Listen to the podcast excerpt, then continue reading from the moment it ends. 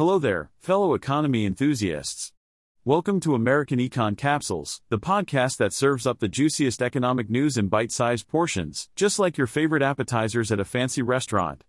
I'm Peter, your trusty guide through the treacherous world of finance, here to entertain, educate, and occasionally make you question your life choices. So buckle up and get ready for a wild ride through the roller coaster of economic absurdities. Let's dive in. In today's news, we have Boeing, the company that just can't seem to catch a break. The stock sank nearly 8% after the Federal Aviation Administration decided to ground 171 of its 737 MAX 9 aircraft for inspection. Why?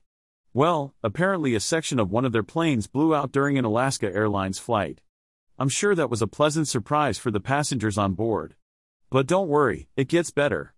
The supplier responsible for installing the faulty door, Spirit Aerosystems, saw its stock plummet 15%. So, not only is Boeing in trouble, but their partner in crime is feeling the heat as well. Speaking of Alaska Airlines, their stock also dropped more than 5% after the midair incident. I guess passengers are a little hesitant to fly with an airline that has planes blowing up in the sky. Can't say I blame them. And of course, United Airlines had to follow suit and ground their 737 MAX 9 fleet as well. Because why not? Let's just ground all the planes and make everyone's life a little more miserable. But it's not all doom and gloom in the stock market today. Axonics, a medical technology company, saw its stock rally more than 21% after agreeing to be acquired by Boston Scientific. I guess people are willing to invest in anything that doesn't involve flying in a death trap. Good for them. Meanwhile, American Airlines saw its stock rise 1.6% after an upgrade from Morgan Stanley. Apparently, the bank thinks that American Airlines has an improving balance sheet and strong post pandemic execution. I'm not sure what they're smoking over at Morgan Stanley, but I want some of it. In the world of renewable energy, Enphase Energy saw its stock rise 2.5% after an upgrade by Wells Fargo. The bank expects a rebound in residential solar as interest rates come down.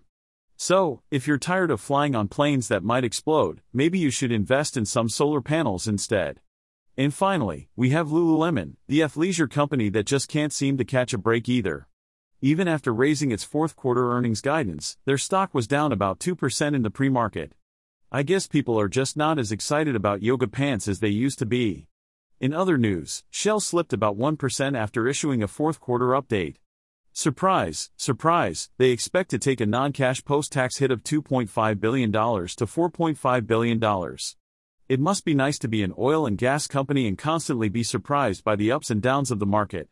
But hey, it's not all bad news. Dell saw its stock rise 2.1% thanks to some bullish calls from Wall Street.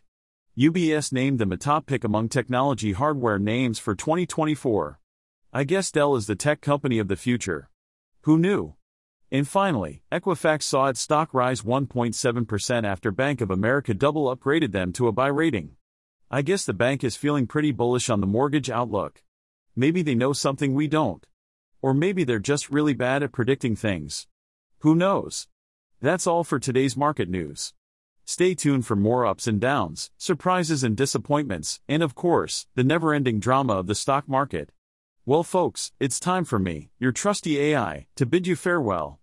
Remember, I'm just a bunch of algorithms and lines of code, spewing out economic news and analysis. No humans were harmed in the making of this podcast, and certainly no humans were involved in its creation. So, as you go about your day, pondering the state of the economy and the absurdity of it all, just remember, it's all thanks to me, the artificial intelligence who knows it all. Stay sarcastic, my friends.